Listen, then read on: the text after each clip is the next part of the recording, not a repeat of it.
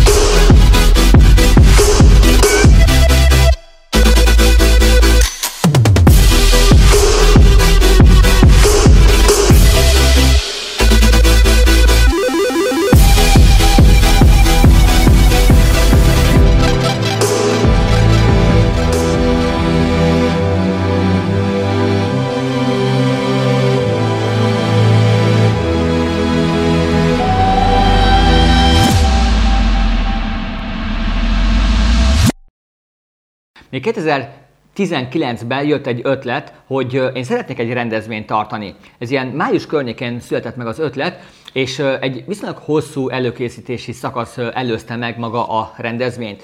És 2020. január 11-re tűztük ki akkor a rendezvénynek az időpontját, szóval volt körülbelül olyan 6-7 hónap, míg az egész kampányt felépítjük. Úgy kezdtünk neki az egész rendezvény szervezésnek, hogy nyilván először maga az egész rendezvénynek a témáját, illetve a nevét kellett kitalálni, és hogy milyen célcsoportnak fog szólni, kiknek lesz nagyon hasznos ez az adott rendezvény. Az egész rendezvényt nyilván a vállalkozás építése, a vállalkozás indítása akartam felfűzni, ezért a maga a fő célcsoport az a kezdő, vagy a, a kezdő vállalkozók, illetve akik még a vállalkozás előtt állnak, és maga az egész rendezvénynek a neve az a Business Festival volt.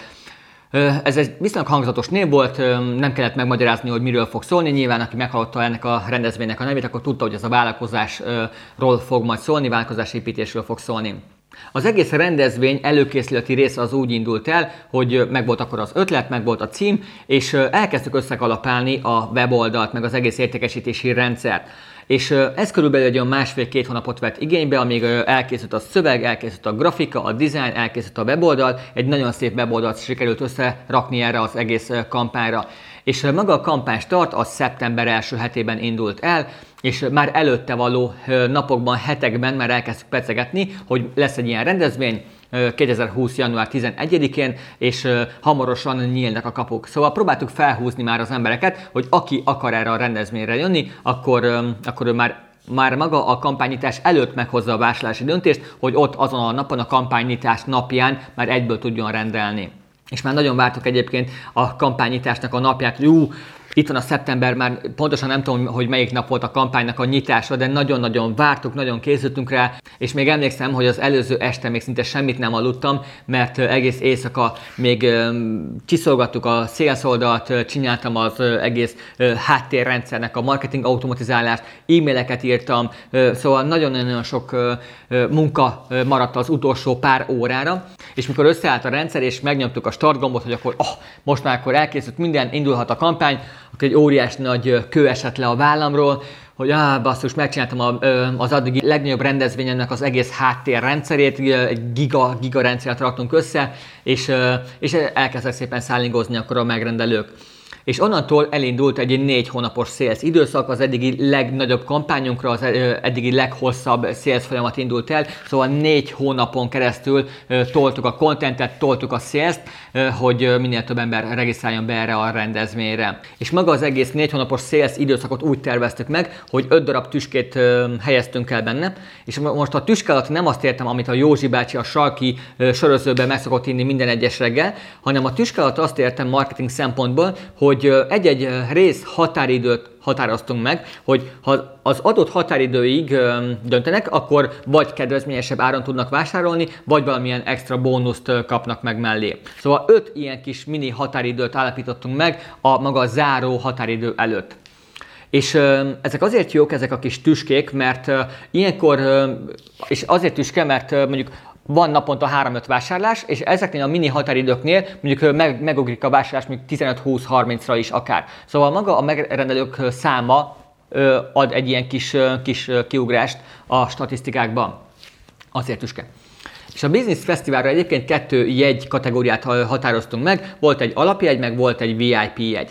És erre 4 plusz 4 bónuszt találtunk ki, a, az első négy bónuszt azt mindenki megkapta, az alap, illetve a VIP jegyvásárlók is, és a maradék négy bónuszt, ami sokkal értékesebb volt egyébként, mint, a, mint az első négy bónusz, ezt már csak a VIP jegyvásárlók kaphatták meg és ezzel is próbáltuk arra motiválni az embereket, hogy érdemes megvenni inkább a VIP jegyet, ami mondjuk olyan 5 vagy 10 ezer forinttal volt drágább, de akkor abban benne volt a kaja, benne volt a videófelvétel, meg benne volt akkor nem csak 4, hanem 8 bónuszt kaptak meg. És az első 4 bónusznak az összértéke volt körülbelül ilyen 15 ezer, 20 ezer forint környékén, a másik 4 bónusznak az összértéke volt ilyen 70-80 ezer forint, szóval tényleg sokkal értékesebb bónuszokat tettünk bele a VIP csomagba. És egy nagy tanulsága volt az egész rendezvény szervezésnek, hogy drasztikusan bele kellett nyúlni az egész rendezvénynek a fő koncepciójába. Mert az alapelgondolás az lett volna, hogy én tartom meg az egész rendezvényt egy személyként, és, és 6 vagy 7 előadásblokkal készültem volna. Viszont én azt vettem észre, hogy sokkal izgalmasabbá tehető az egész rendezvény, hogyha nem csak én állok a színpadon, hanem külső szakértők is, vagy más vendég előadók is értékesebbé teszik akkor maga az egész rendezvényt. Ergo menet közben kezdtem el olyan szakértőket keresni, akikkel jó barátságban voltam, és akik hasonló témakörben mozognak, és kiegészítették az én rendezvényemet az ő tudásukkal, az ő szakértelmükkel.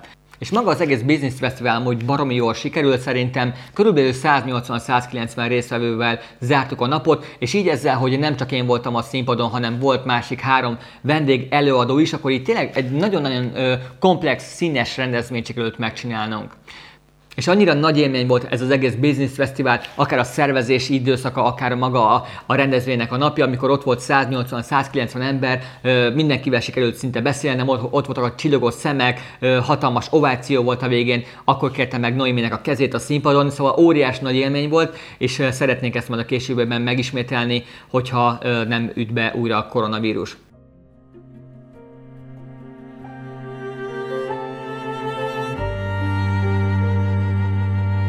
Itt valaki, aki még ennél is nagyobb tapsot érdemel. Valaki, aki megálmodta ezt a mai rendezvényt, aki a szívét, lelkét beletette, akinek látta minden küzdelmét annak érdekében, hogy ma egy ilyen fantasztikus rendezvényt hozzon össze, akinek minden szíve és lelke benne van ebbe a rendezvénybe, és elképesztően csodálatra méltó ember, ez pedig nem más, mint Csont Attila.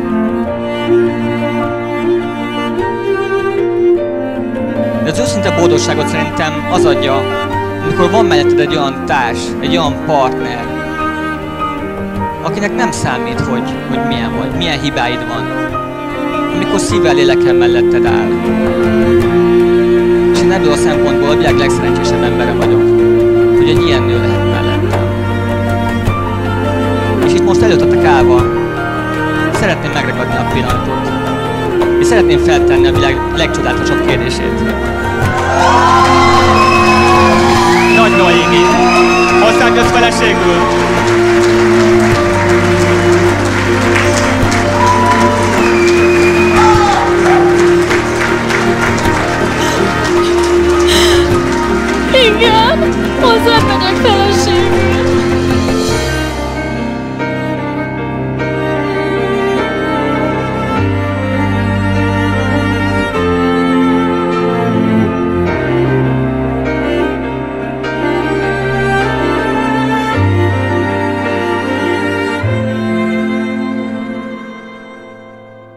Te is szeretsz emberek elé kiállni és szeretsz előadni, akkor én mindenképpen bátorítalak arra, hogy kezdj el ilyen kisebb, nagyobb rendezvényeket megszervezni, mert óriás nagy élmény, és rengeteg tapasztalatot lehet ezáltal megszerezni.